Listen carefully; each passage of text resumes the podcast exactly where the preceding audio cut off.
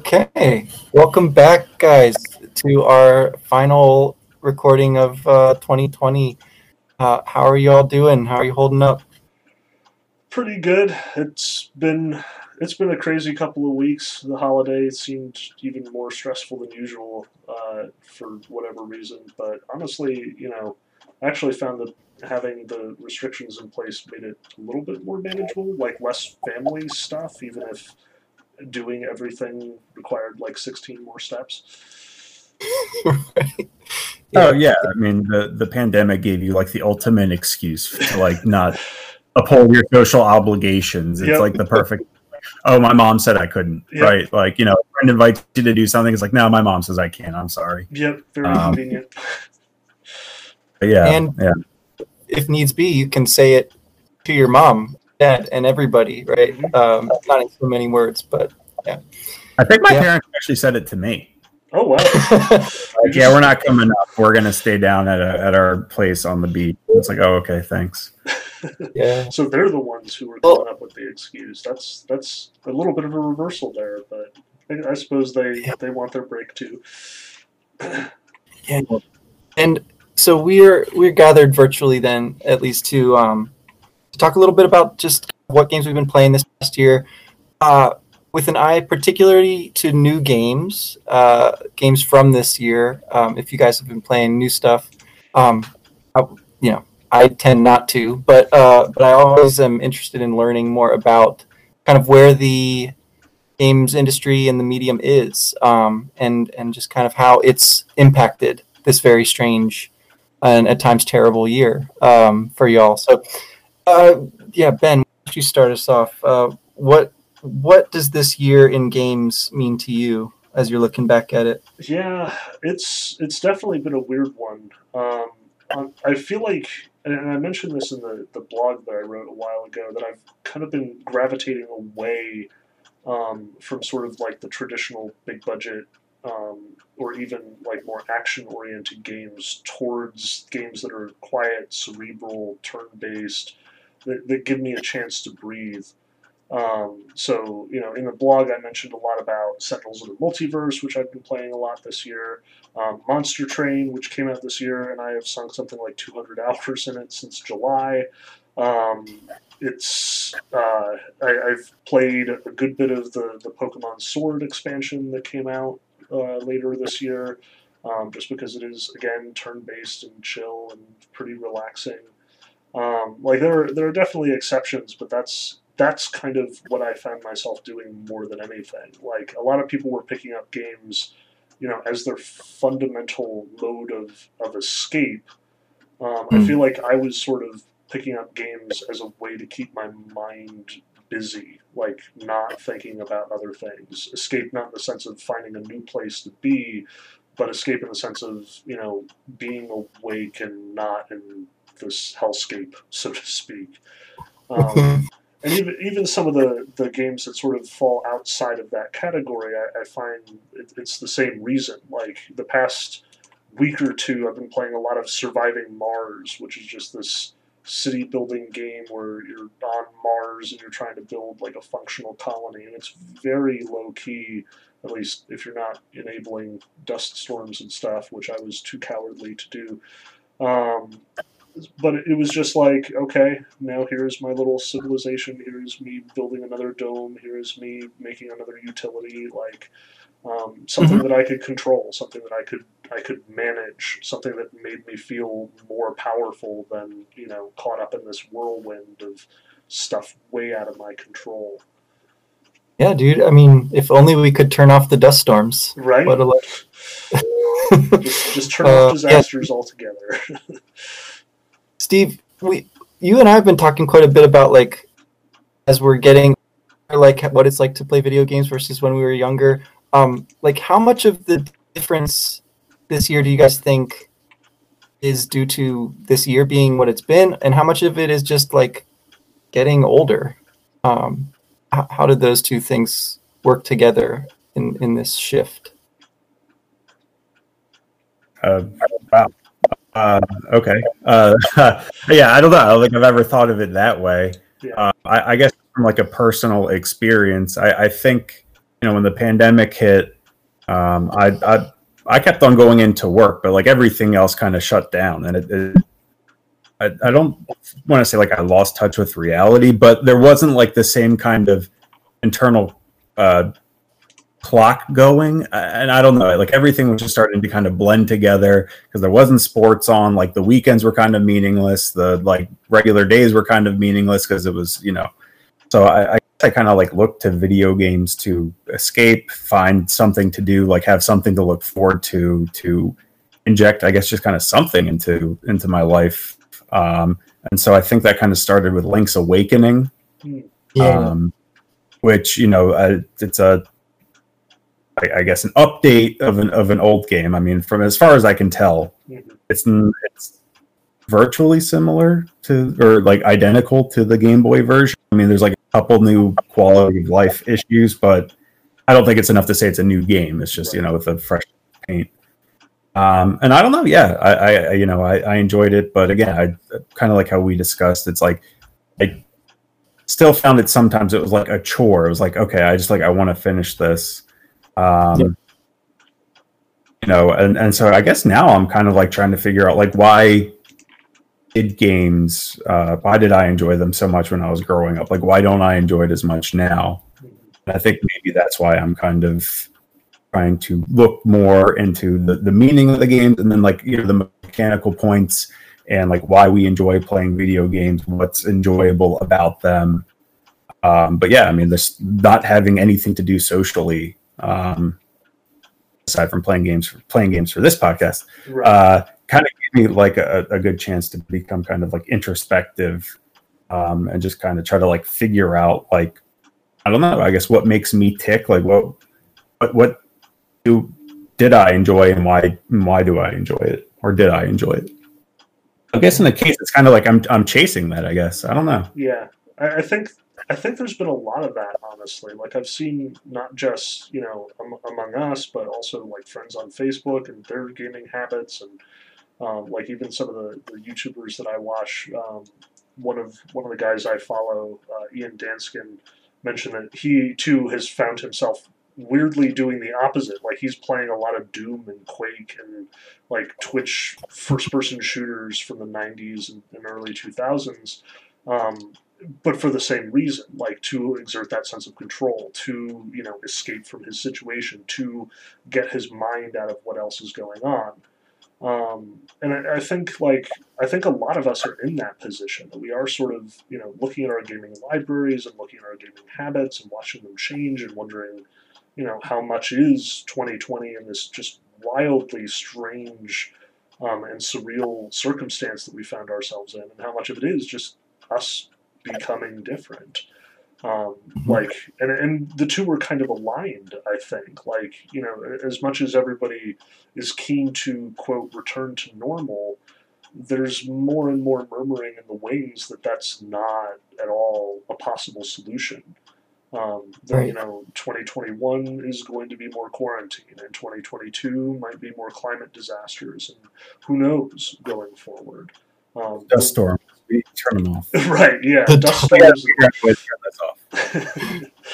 um, to step back, Ben, to something you said a minute ago, um, when you said "among us," I take it that you just meant like here talking on the podcast and all that. Um, but there's also this game Among yes. Us. It's like wildly popular right now, but it's not a new game. It's been out for a couple years, right? It just suddenly like got was, popular. It was a 2018 game that, that apparently went pretty well unnoticed, um, but the, between a couple of quality of life improvements that they made over the past couple of years and presumably the circumstance, suddenly it is the big game that is like causing this massive cultural sort of response. Um, to the point that like it is the subject of all the memes and everybody knows the characters and everybody knows what sus is um, I've played it multiple times with my friends, and I know um, Stephanie and Sarah were playing a few times over the last couple of weeks. Um, like people are playing it, people who don't normally play games online, um, and it's weird. Like if anything, it, it's sort of strikingly wrong for 2020 that you know here is this game about everybody supposedly working together but there are two or three or however many people who are actively undermining the project. And it is a game that deliberately sows paranoia and suspicion. Um, but of course you can do something about it. You know it's got the one night ultimate werewolf thing where you or the mafia thing where you pick out like this is the imposter and you chuck them into the lava and hopefully it was or maybe it wasn't maybe you were deceived. Um, but yeah, no, I yeah, I'll confess I haven't actually played it. Um, oh, okay, I've, I've I've I've avoided it uh, for I guess probably several different reasons, but um, but yeah, um, I've been that's, that's super sauce man. What's that? The super sauce? Yeah, yeah, I don't know if we can trust you. Um, it's it seems like a fun game. Like I don't I don't knock anybody who enjoys it. Um, and yeah, Stephanie is definitely one of the people who loves that game. She especially loves, and this is the thing, she especially loves being the imposter. Yes. She loves getting to be the one who everyone is trying to catch. And um, it just, it seems like, yeah, just too stressful. I don't, I don't want to play it right now. I'm not, not in the space for it. Um, yeah which I can't blame you on that did... front either. Like as much as I, have spent some time playing it and I've had a couple of good rounds, overwhelmingly I always come away from it feeling uncomfortable. Like. Um, like I'll play a session and it'll frequently involve people who I've never met before, which just further complicates the situation. And you know, like I'm a hardcore introvert and pretty strong agoraphobe in my own right, so meeting new people and interacting with them, even through the medium of the, the virtual game, is more stressful than it often is uh, for mm-hmm. others. So you know, it, it's never it's never been my favorite. Like I'll if everyone is playing it, I will join, but I'm not going to be the one to suggest it by any extent of the imagination. Mm-hmm. Mm-hmm. Yeah, yeah. So um, this year I, my the main thing I've been playing is Breath of the Wild. Aside from things we've been planning to talk about uh, together, and and the par- partly just because um, I was teaching some Zelda classes, uh, and so I needed to know about this new uh, mainline, you know, open world, majestic masterpiece, right? But uh, you know, I I had to really overcome a lot of uh, sort of mental and and to an extent physical obstacles in the way of getting into that game. I eventually did get into it, but um, I was playing it on Wii U. Okay. And so it like holding that controller and yep, figuring out all the different buttons and just like getting that thing to work um, was pretty. It was a, it was a learning curve. Um, when you say the controller, you mean the gamepad? The the Wii U. Yeah, I don't know. Lucky TV thing. Yeah, I mean, you there there is like the Wii U Pro controller, which is just like a, a normal controller that you can play with if it's docked into the TV. I was just just confirming. Go on. Sorry, I didn't mean to interrupt. No, well, I, mean, I guess I did mean to interrupt, but um, no, yeah, that's so. Yeah, I was playing on that, and uh, I really enjoyed like a lot of the gameplay of it. I enjoyed the story of it. Um, but I I think I also you know felt like I was just catching up, like playing catch up with yeah. uh, a, a, so a world of gaming that had just like so far passed me by at this point. Like I really haven't played many new games over the past decade. I want to say, um, and so it was just a, a kind of a culture shock yeah. to immerse myself in this open world game where like stuff is constantly happening. And um yeah it, it was just a bit overwhelming for me. Uh so I, just feel like i didn't really enjoy it the way i enjoy you know the classic games of my youth. Um and i just i feel it that's probably just on me. So i don't know. Well it's not uh, just you. I mean when i i got breath of the wild and the switch for christmas 2017 i want to say like it, it, was the that was the release year of the Switch. That was the year that Breath of the Wild and Super Mario Odyssey came out. Um, and my mm-hmm. friends pitched in, got the Switch, got me both Breath of the Wild and Mario Odyssey. Um, and I went in expecting that like Breath of the Wild was going to be the game. Like I've always been such a huge Zelda fan, um, and it was a slog. Like I do mm-hmm. not remember the time I played Breath of the Wild terribly fondly. Um, and part of it was because I felt driven to complete it. I felt like, as a Zelda fan, I need to beat this as quickly as possible.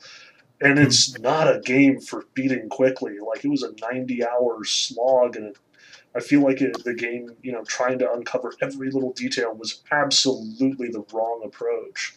Yeah. Um, you know, there, there's so much to that game, but it's best experienced slowly. Um, like you, you, take time and you savor the environments. You stand on the ed- edge of that snowy cliff and gaze out into the, the nothing, or you know you, you wander through the, the open dunes of the desert, or you're you know hopping up the waterfalls in the Zora area, or you know exploring the dinosaur bones on the, the slopes of Death Mountain. Like those are great moments, but if you're just there to get the next thing, you're doing it completely wrong.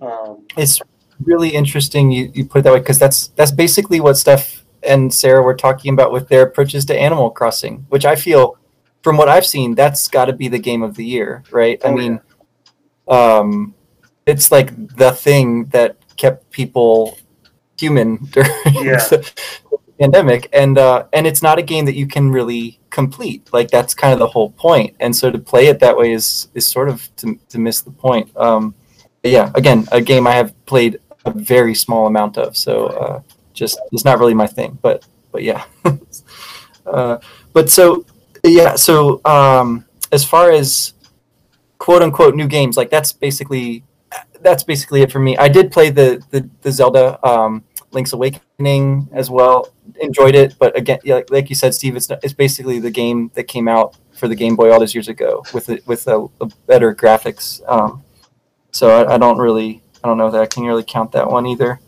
Um, so if I, I, were to play, oh yeah, go ahead. I was going to say another game that I that I played uh, was Paper Mario Origami King. Mm-hmm. Oh yeah. Uh, I, I, found that a, a, very enjoyable game. Um, you know, I, it, it's it's weird because you go back and we've talked about Super Mario RPG being kind of you know the the forefather of all the other Mario RPGs that have come out. And there's basically like two lines. You have the Paper Mario games, and then you have the Mario and Luigi games on the uh, handhelds. And it's it's weird how many chances the Paper Mario franchises has like. Yeah, it's done some bold stuff. Yeah, it, it's like it's very hard to even say like what a Paper Mario game is aside from just like an aesthetic standpoint. It's like oh, it's Mario and it's paper, but beyond that, like I couldn't tell you what defines a Paper Mario game. Um, yeah, in this game, it, it kind of had the same feeling for Breath of the Wild, where you kind of just take it at your own pace. It's not there's not as many like level ups and that kind of like feedback loop of oh you want to go into more battles and grind because you get better levels and and better mm-hmm. items. I mean, in that game, the weapons broke as well, so you kind of had the same sort of weapon issue that you did in Breath of the Wild.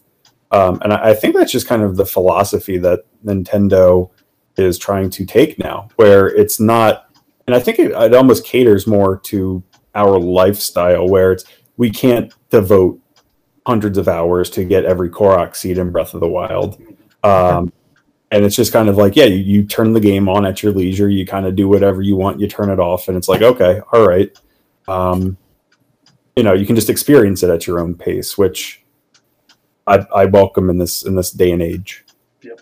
I I do I feel that, and yet I just I feel like I've been I've been enculturated to expect a certain um, reward directness or, or experience yeah. from, uh, from playing games that I, I no longer uh, I no longer have access to in yeah. some way.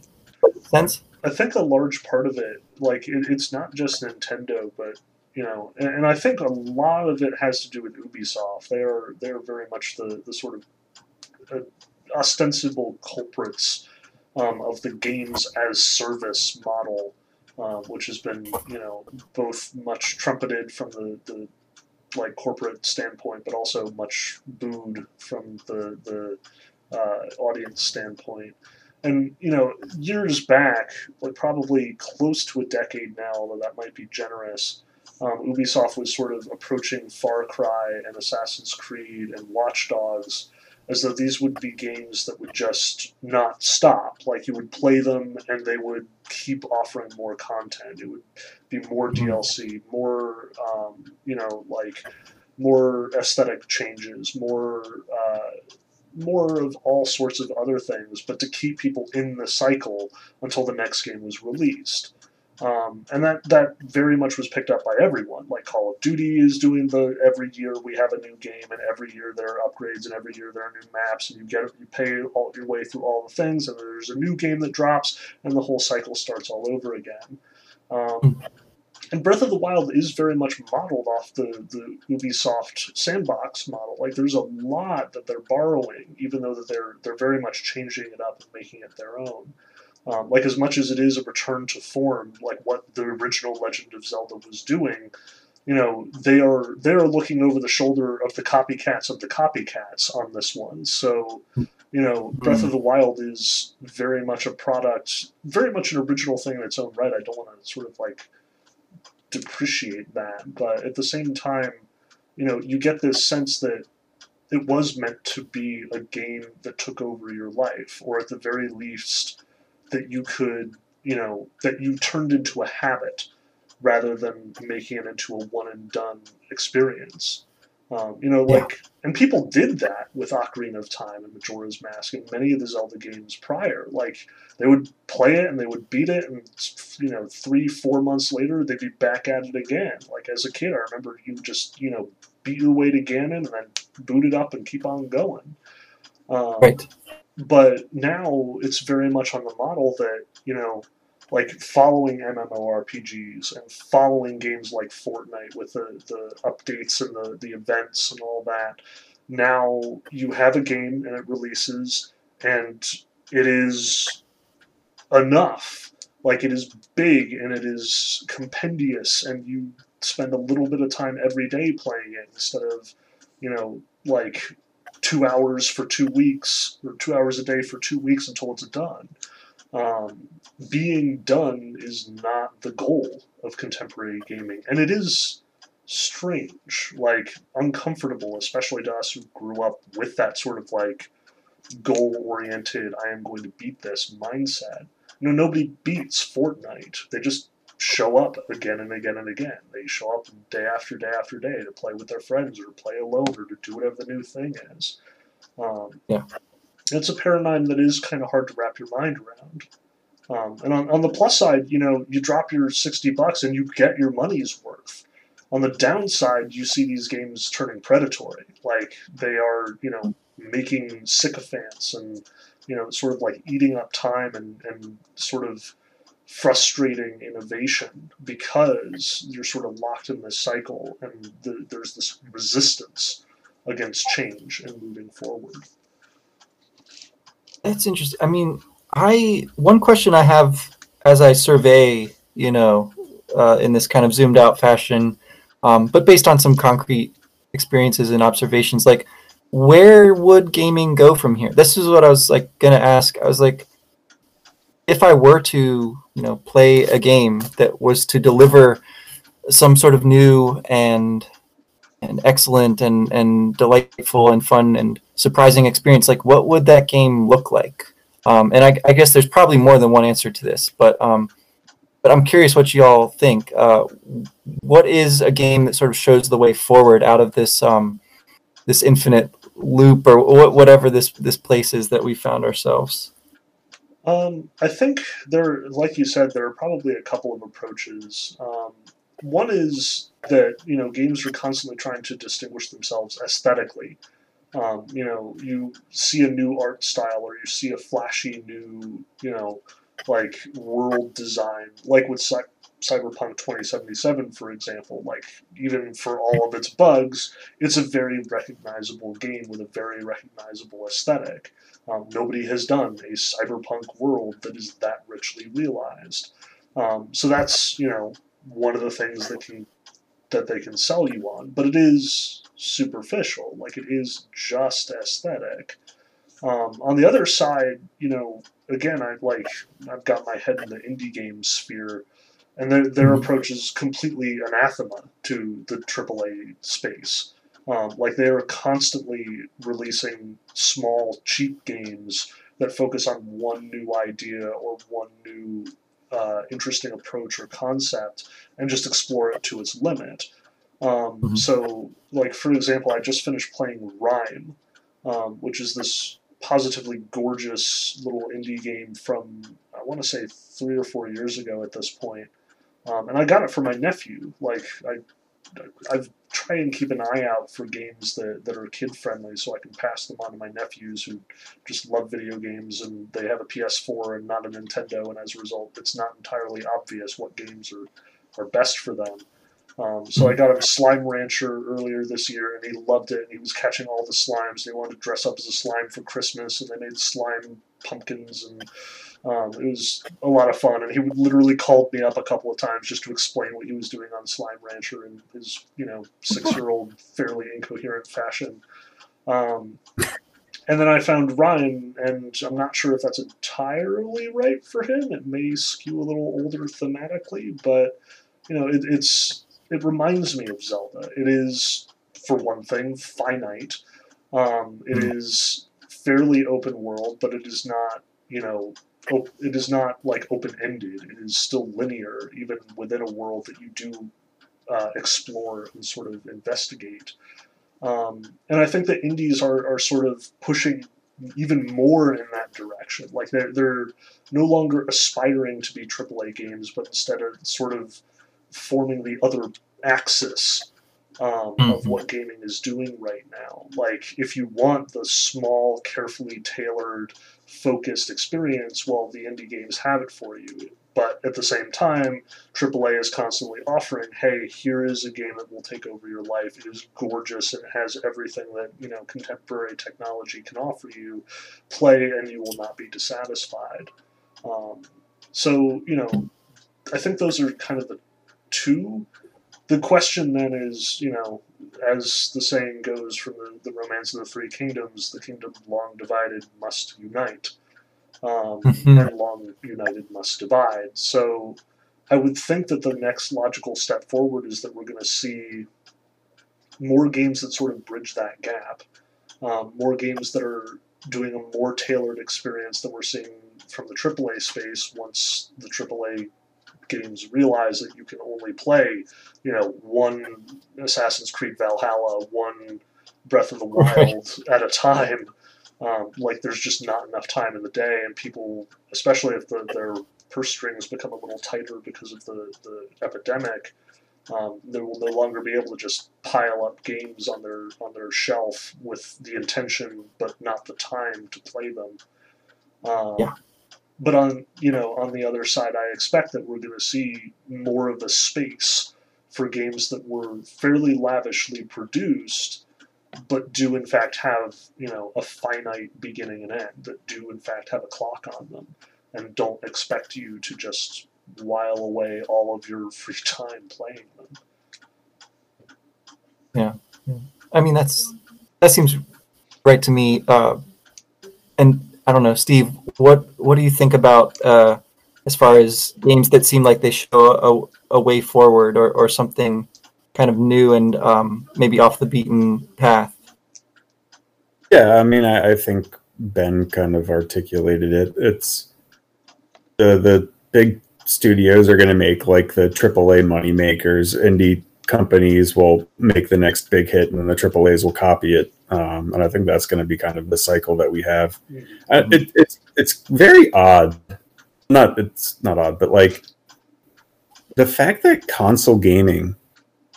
You know, I know you have exclusives for the PlayStation Five and the Xbox, and and I don't know if the PC actually has any exclusive, but like those are kind of in my mind, like all three of those are, are the same. So you kind of have that, and then like Nintendo, and then I guess like the handheld market. It, I guess it's just difficult to say since the market for gaming is so large now. I mean, yeah. mobile games on like your cell phone are are huge uh, money makers.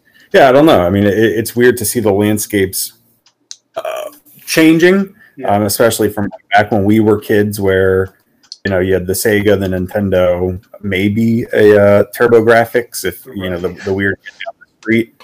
Um, you know, PC games were garbage back then. I mean, I guess you had like point and click adventures. Um, but yeah, I mean, like Mega Man on DOS was like you know garbage. I don't know. It's just weird. The market's building. The avenues in which the developers can get games to the consumers has expanded so much. Um, a lot more mainstream than it used to be. It's just it's hard to say. It's such a broad question that it's it's like impossible to just kind of make a general statement about it. Yeah, uh, and I think we are seeing some fairly interesting developments as far as that's concerned. Like 2020 was the year the new console generation came out, and it feels like nobody noticed. You know, it's so weird. It's a it's entirely bifurcated, right? There's people whose lives revolve around this thing, oh, yeah. you know, and everyone else is like, yeah, but but these other problems are so big. like, yeah, stop. And, and I mean, about that. Yeah. Like I had a conversation with Sarah at one point. She's like, "Do you want a PS5 for Christmas?" And I did a little bit of research, and I was like, "No, no, I don't want you to go through all that for one thing. But no, it doesn't have anything that I want. Like it said backwards compatible, and apparently that meant it will play some PS4 games."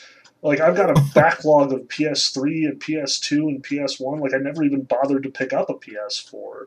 And the reason why I didn't was because it had like two exclusive titles that I wanted to play, and literally everything else came out on PC within a year.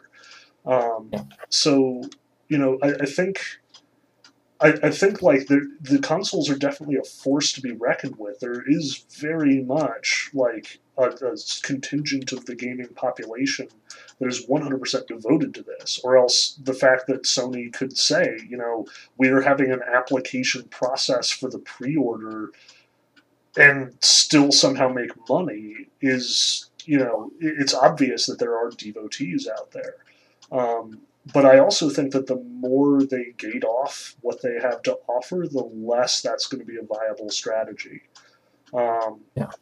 Like I, I, think you know the the exclusive list for the both the, the new Xbox and the PS5 are frankly sad. Like they, they released Bugsnax and, and a re-release of Demon Souls. Like Demon Souls was the bad game in the Dark Souls franchise, released you know years before even the first Dark Souls. Bugsnax, PlayStation's like, ha, we have Bugsnax, and like three days later, Epic's like, so do we.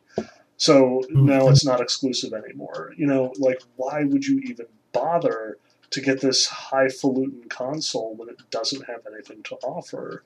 So yeah. I, I suspect it's going to skew more and more elite as time goes on, which is really strange because that was always what PC gaming was all about. Like, you know, you would yeah. buy your fancy graphics card and get your swanky, you know, flight controller or whatever, and you know, you'd soup up your computer and it'd cost you a good thousand dollars, but then you could play all of the best things, Crysis at maximum settings. Um, and, you know, increasingly, as PC gaming has sort of been bleeding over into the mobile market, as indie games are sort of targeting multiple consoles simultaneously, I like it's really hard to see why you would get a console if what they're doing is basically everything that the PC is doing with more limitations, bugs, and problems. Um, yeah. Like, it, sounds awful. Yeah. It, I, I think at the very least it'll become very niche in the next, you know, few years. Like, the, the consoles will increasingly become less relevant um, to the gaming market. Like while Steam and Epic and you know other digital platforms for the PC are sort of battling it out there, and thus bringing the prices down. I think more people are going to be moving that way, or just taking up casual gaming, like picking up their cell phones and seeing what they can do with it, um, especially as they become more powerful. Um, yeah, I mean, I just got the uh, Xbox S, so you know, having this conversation about how it's kind of you know meaningless now and all that. It's like, yeah, uh, okay, well, but a bit of virus. I'm so sorry, I did not mean to. Uh, okay, I, I, got it so that I could play uh, NieR Automata. So, okay, yeah. Uh, I, no, no, no one to blame but myself for spending three hundred dollars on a console to play a an old game. Yeah, um, but still, it's before... cheaper than paying a thousand for a new PC that can run everything. So, again, yeah, well, you know, I guess that's one thing that the system offers. It's like a lot more user friendly, um, and then also like consoles now are kind of morphed into this like entertainment center. You know, you get yes. all like the app watch like Hulu and all that stuff on there. So it's more than just a gaming system, I guess. Um, I, I, guess that's how they're trying to stay relevant because for the point, for the reasons you raised, like if it was just a purely like a gaming thing, it's like, oh yeah, computer's better. Yep, hands down. The potential of it is a lot better, and for about the same price. I mean, I think you could get a computer with like comparable specs to a PS5 um, I don't know that. I don't know why I think that, but no, that I, that's legit. Like considering that you're dropping five hundred dollars for a PS5 out of the gate, you know, if you spend five hundred dollars on a gaming laptop, you'll be able to play basically anything the PS5 does, maybe with a couple of limitations. But again, yeah. at least to me, it comes down to the exclusives, and yeah. they're just not there um, in this particular case, except for Nintendo, of course, which has you know the chokehold on Mario and Zelda and the rest. This is my yeah. concern, I guess, with as far as um, playing games like that. Um, I, the problem is, like, in some way, they aren't even the same games anymore, yeah. right? Like, to call it a Mario game or a Zelda game, they're sort of converging on this, you know, open world, beautiful graphics, uh, but but sort of in uncompletable, right? They're, they're just like infinite games. Um, it's it's very strange and um, and sort of surreal. Um, like I enjoyed Mario Odyssey. I yeah, I like so Breath of the Wild, but but I'm not gonna like um, you know remember them fondly the way that I do the old games, and I'm not gonna go back and play them. I don't think uh, for the foreseeable future. So, but the NieR Automata, can we can we agree on how to pronounce that? Will you just tell us, Ben? Uh, what, how do you say that? I think it's automata. Um, I've I've heard it both ways. Um, I, I, think autom- automata would make it sound like we're getting ready to pronounce automatopoeia or something. Um, so yeah, I, I, I, hesitantly say automata until we have better um, evidence otherwise. Is it ever is it ever pronounced within the game? No, like never like it's it's very much a title that does not have any sort of in-game relevance. Uh, like when we when we start playing it, you'll find that like the characters, the automata themselves, do not refer to themselves as automata. Um, it is thematic and unspoken. So, oops. Okay. Okay. But so how am I going to play this game? Like I don't. What's that? Good spoiler alert. Sorry. Very minor spoilers, I suppose. Negative spoilers? Is that a thing? Can you spoil something that's not in there? yeah, you know, I, it's like if you tell someone that there's like a twist in a movie, it's like, well, you've kind of spoiled. Like if, if I know that there's a twist going in, right. you know, now now oh, okay. But I guess at the same What's token, the... if you tell someone that there isn't a twist in the movie, that's spoiling. yeah, yeah. Um, is it uh, like I don't I don't know if it's valid for me to like I do want to play this game, but I might just have to end up watching let's plays or something because I don't know if my computer can handle the NieR Automata. It is uh, surprisingly demanding. I suspect that it's it could be poorly optimized. Um, but yeah, I I have it says that Nintendo Switch is supposed to get a copy in April, which doesn't help us all that much. Um, or that might be the, the sequel, in which case, oops. Um, but yeah, I there is not an easy solution here. I, I, played it on PC, and honestly, like my computer at the time had trouble running it, and I it, my computer at that time was no slouch. Um, uh-huh. so you know, like it, it, would it would be rather rather prohibitively expensive. Um, so, but I also know that it is one of those that Google Play has, so you could theoretically stream it um, as you know that that's not an ideal option in many cases, but it would be an excuse to explore yet another one of those weird directions that gaming is sort of branching out into, like streaming it Yeah. from a computer far, far away from you. Um, so that might be worth looking into. I, I think that's a subscription service and a fairly comparable one to like a, a Netflix or something. Um, and you Okay. could poke around on and see what else is there. Um, but yeah, like if if your laptop is or if your computer is not up to the task, um, like if it's not fairly tricked out, I suspect that you will not have much luck with running it, um, even at Yeah. low settings. Yeah, yeah. Well, I mean, I'm I, I feel like this is actually kind of an interesting, you know, talking about the kind of hardware, the kinds of games, um, the kinds of worlds and immersion experiences, or, or whatever you want to call it, that that they provide. Um, I feel like the you know the agency of the player is really kind of up in the air at a certain point with this stuff, and um, it does strike me that like a lot of the games that get a kind of mass appeal they're the ones that people can just play on their phones right like that's that accessibility is a big part of their their draw um, and on the other hand plenty of people who can't actually play the game will sit down and watch like their Yes. favorite streamer or you know just watch a, a video on youtube or whatever it might be and um and kind of uh, invest the time and attention um, but not have the ability to truly explore the game. So I, I wonder about the kind of like valorization.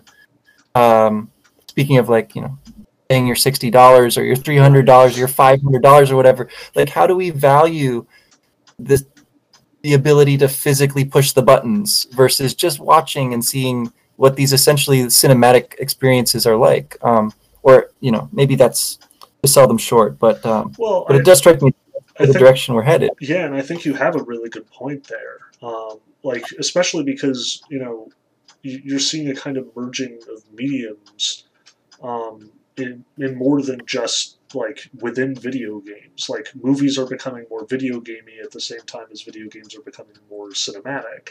Um, like you, you see things like the the Bandersnatch one off from Black Mirror, where it was you know a movie, but a movie where you get to decide what happens.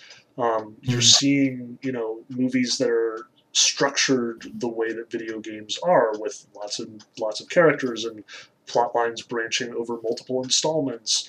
Um, you know, the universe is very much a big selling point in film today, uh, or at least Mhm. popular film, uh, which is very much the same as you see in video games. So, you know, it would make sense, you know, as much as it's still kind of a common joke that like no successful video game movie has yet been made. Arguably, the most successful video game movies at this point are video games, and the most su- successful video games based on movies are movies. Um, Yeah. like the the engagement I think remains the same. Um, what you what you show up for um, probably isn't the button pressing. Probably isn't you know wandering around under some fantastic world under your own steam. Whatever it is that you're looking for, you can get it as easily from playing the Star Wars game as watching the Star Wars movie. Um, the story isn't important. The plot isn't important. The ability to move around, the mechanics, none of those are important. Instead, it's the escapism. Um, or at least that's what it seems like.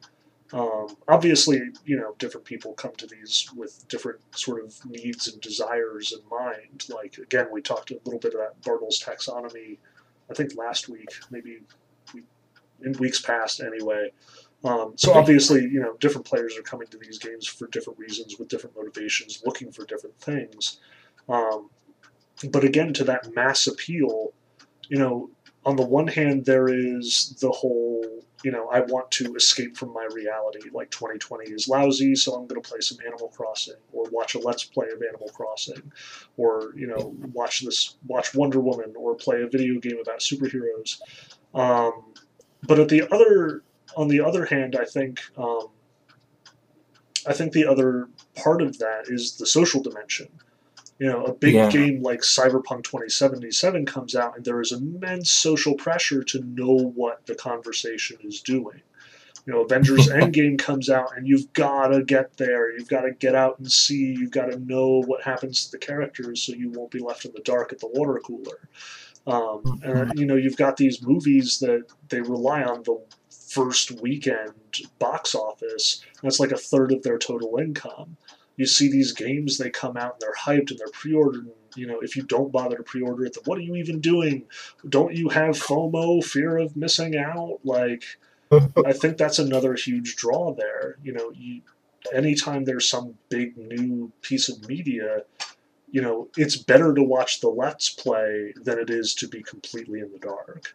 Um, who cares who is experiencing it as long as you know what it was that you were supposed to experience, which is grim, I think. Um, Interesting. Well, I think there's a positive spin you can put on that social aspect, though, uh, yeah. by the same token.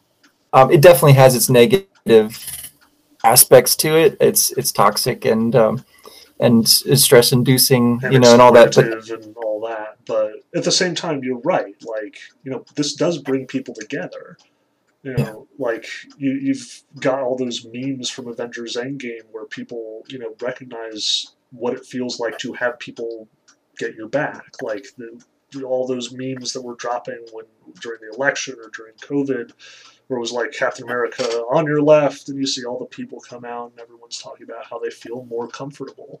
You know, it tapped into something, something that everyone could experience, something that everyone could share. That's good. Like that's what art is supposed to do. Um, even if it is by proxy. Like, even if you only need to know the reference point more than you need to have sat in a theater and felt it.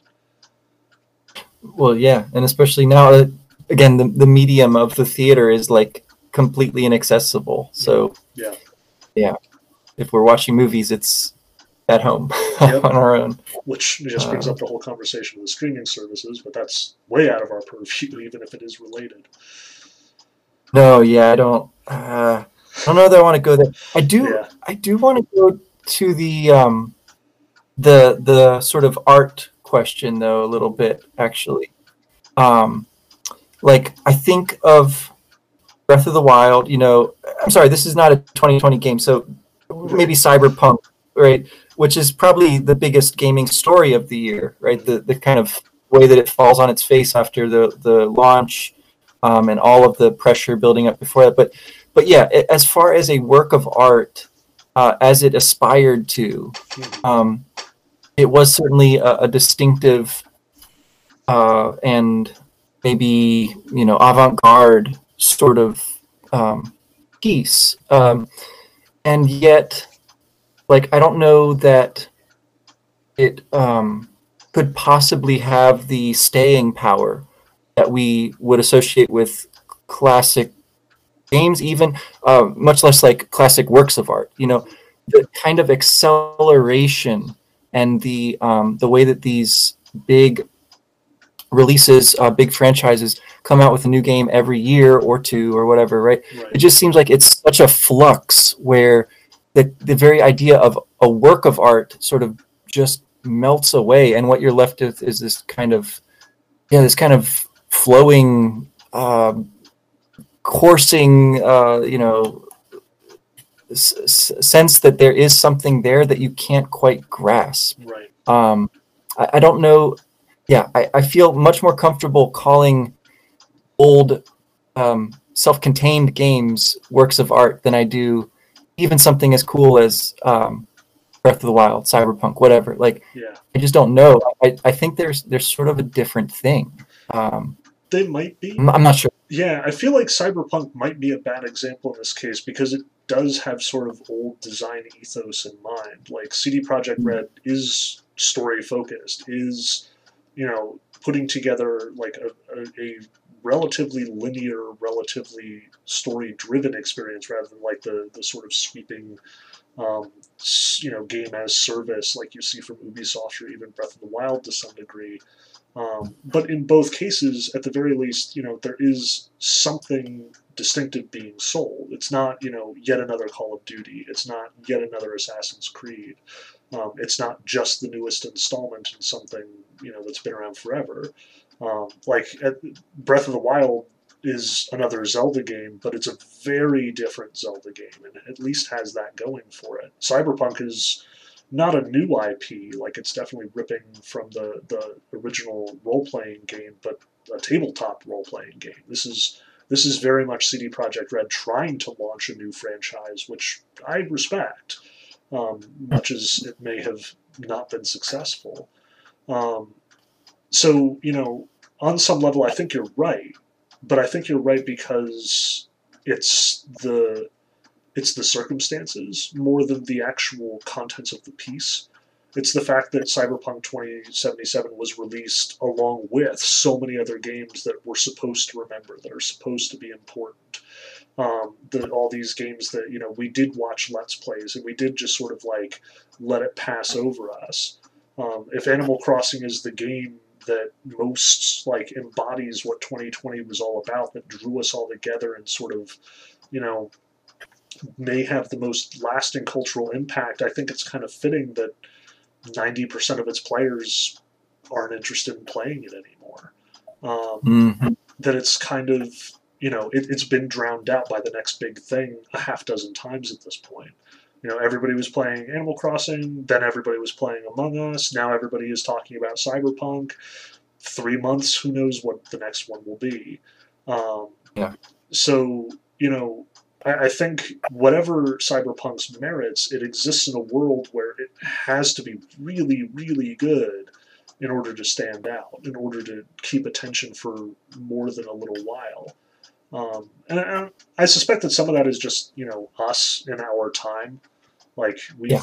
we're already remembering all of our old games so fondly that it's there's not a lot of room for us to sort of adopt new masterpieces and acknowledge new cultural moments and events.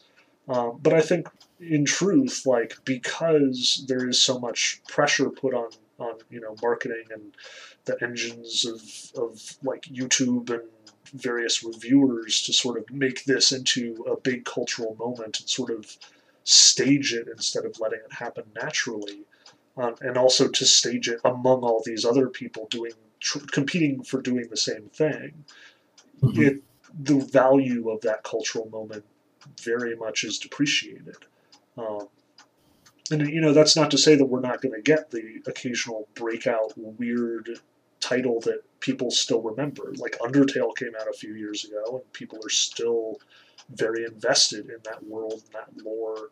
Um, as much mm-hmm. as you know, it, it, has been supplanted in the cultural conversation dozens of times over at this point in time. Its fans are still fans. Um, they remember it. They return to it. They go back to it. They you you still know what Undertale was in a way that you might not know like any of the other releases that came out that same year. Like I can't even remember off the top of my head like what would compete for cultural cachet in that moment. Um, yeah, no, it's not just 2020 that's a blur to me at this point. It's like the past decade. Yeah. Like I, as far as goes, that is like I, I it's all a wash.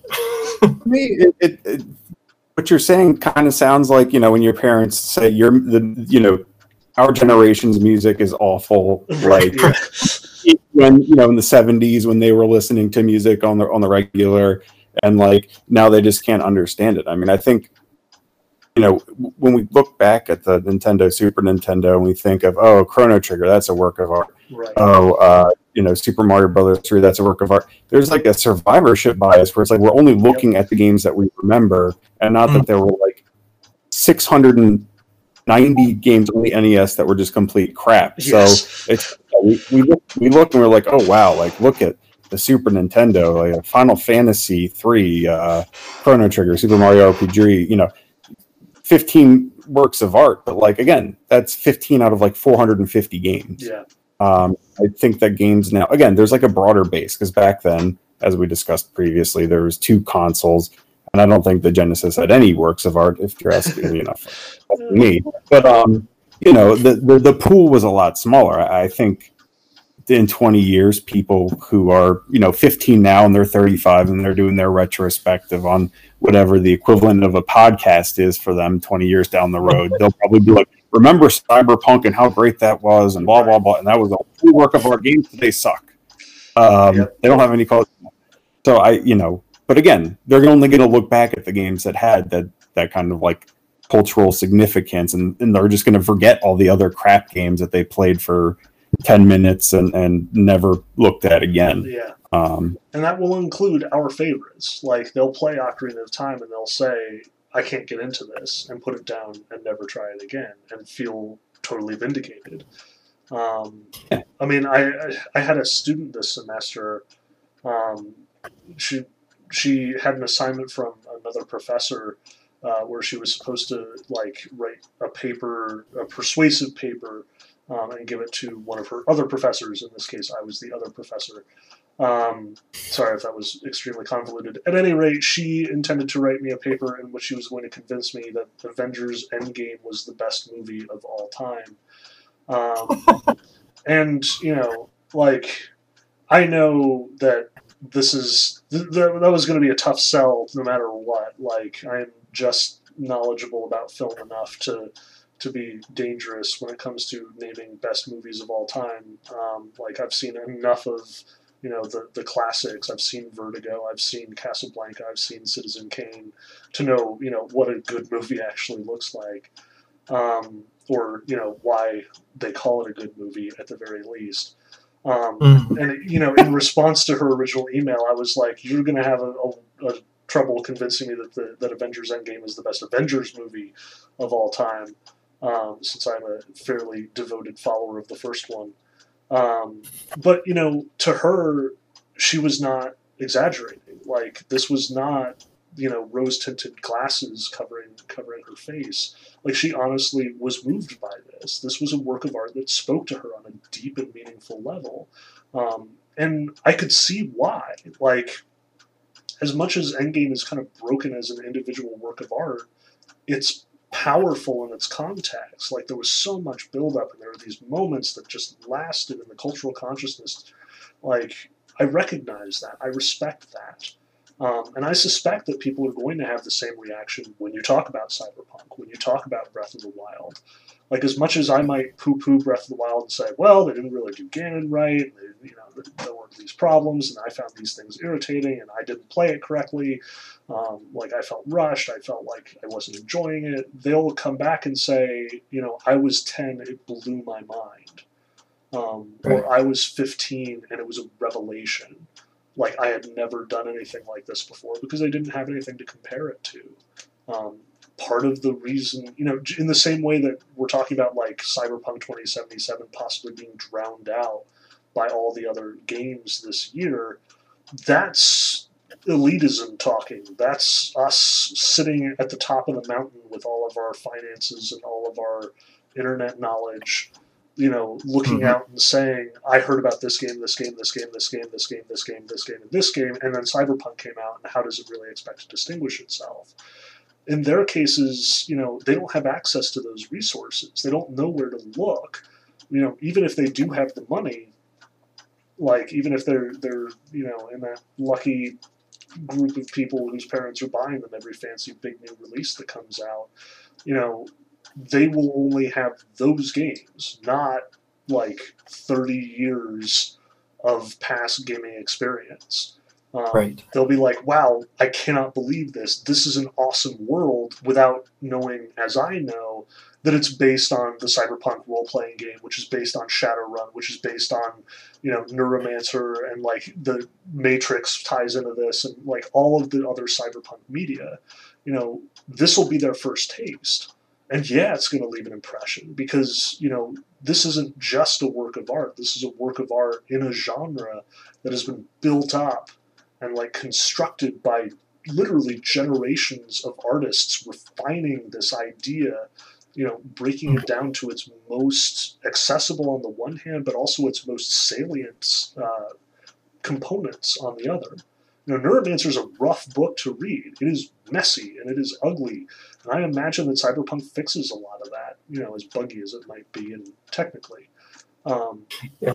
So you know when I read Snow Crash for the first time and it blew my mind, I didn't know that I was you know taking my first steps into a giant world of cyberpunk literature.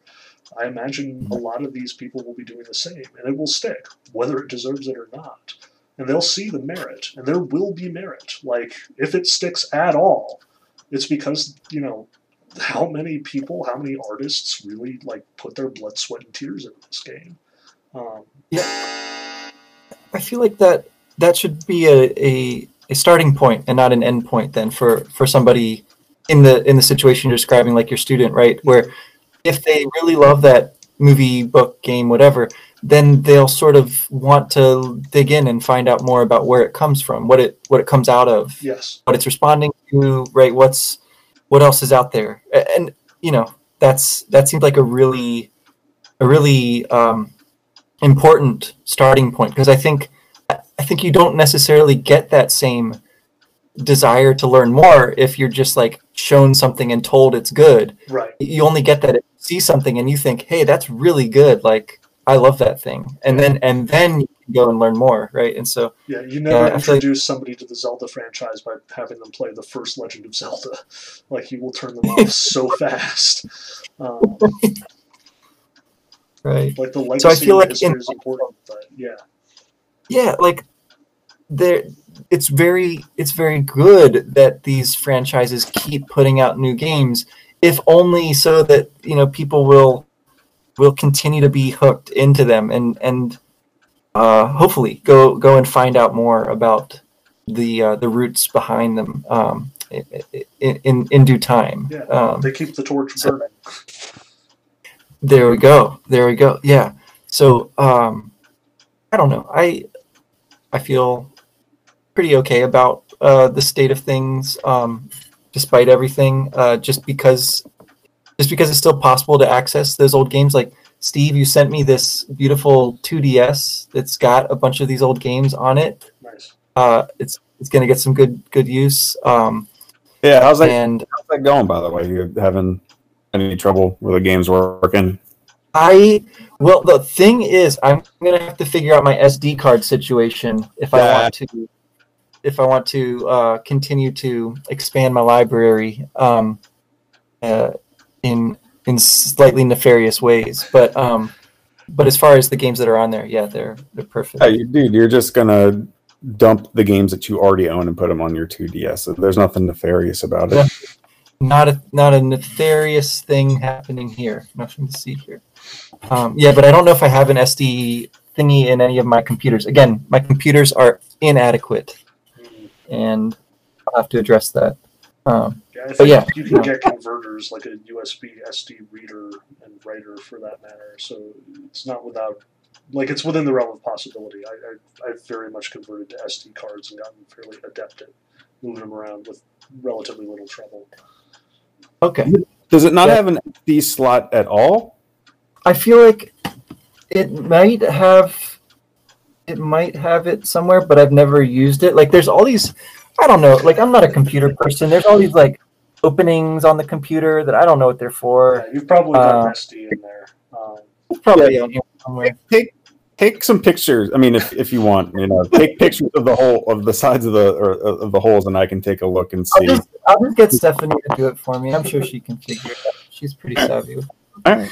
All right. Sorry. Anyway, sorry. I didn't mean to go off on that tangent. no, it's, no, it's crucial. It's like I literally like don't speak the language that I would need. Uh, you know, and, and, and just the way that I, I sort of think about, you know, kids these days, like they don't know, but it's the same with me. Like I, yeah. I don't know what I'm what I'm doing here. Um, which is good. I mean, it's good that we have uh, such a lot of stuff to learn. Like yes. I feel like it's a good thing to be in the business of um, of making making up imaginary academies and such. Um, so thanks again, guys. Um, y'all have y'all have resolutions for the new year. Maybe we can end on something again, looking forward a bit, uh, something something achievable, something that you think you'll actually uh, want to do enough to, to do it, um, or have you not thought about it yet since it's still what a few hours till. Yeah, we've got twenty till, uh, minutes, here, minutes here, here Coast.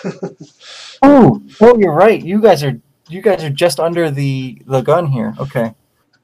Yeah. So I think um, I'm going to try to expand my horizons um, with respect to video games this year, and part of that was buying the um, new Xbox. I downloaded Hitman 2, which okay. I thought looked like a really interesting game with all the DLC. Um, I think that's still downloading onto my machine because it, it was like, yeah, I mean, there's like 18 different like packs, but it was like fifteen dollars for you know everything. So um, couldn't say no to that. But yeah, um, I think the holiday sales. Yeah, so I, I've just been kind of, uh, you know, I've talked about it a lot, and I, I feel like a old man on porch like yells at kids to get off lawn. Like I, I want to try to experience like what video games have to offer to me to or offer me these days. Um, and I, I've just been my, my view of video games and it just being like Nintendo consoles has just, you know, been too narrow and I just need to, to broaden my horizons. So that's what I'm going to try to do. Nice. Right on. Ben, how about you? I suspect I have the opposite problem. Um, I have gotten to be a bit of a spendthrift as far as picking up new games is concerned, just because, like, between Epic offering a free one every week and trafficking and sales and humble bundles and being able to pick up stuff for free and cheaply all over the place, I now have a Steam library that is rapidly approaching 1,500 games. Um, and, like, I cannot. Like, I am physically incapable of playing all of them. But at this point, I am acquiring them faster than I can play them, and that's no good either. Um, so I am, oh my, it's way over 1500. Oops. Um, rapidly approaching 2000. Um, suffice it to say, I am hoping to curtail my purchasing habits and instead focus on the games that I already have. Um, I have become very, like, elitist as far as my play is concerned. Like I will get an hour into a game and be like, mm, "This isn't working," and then just shut it off and never go back to it because I can afford to. I still have hundred more games in my playlist. Um, yeah. But yeah, I'm, I'm hoping to across the board, like in my reading, in my movie watching, and my video gaming, to sort of focus on the stuff that I have already and that I know will be good um, and just knock that list down a few pegs um, rather than make it bigger and scarier with every passing week.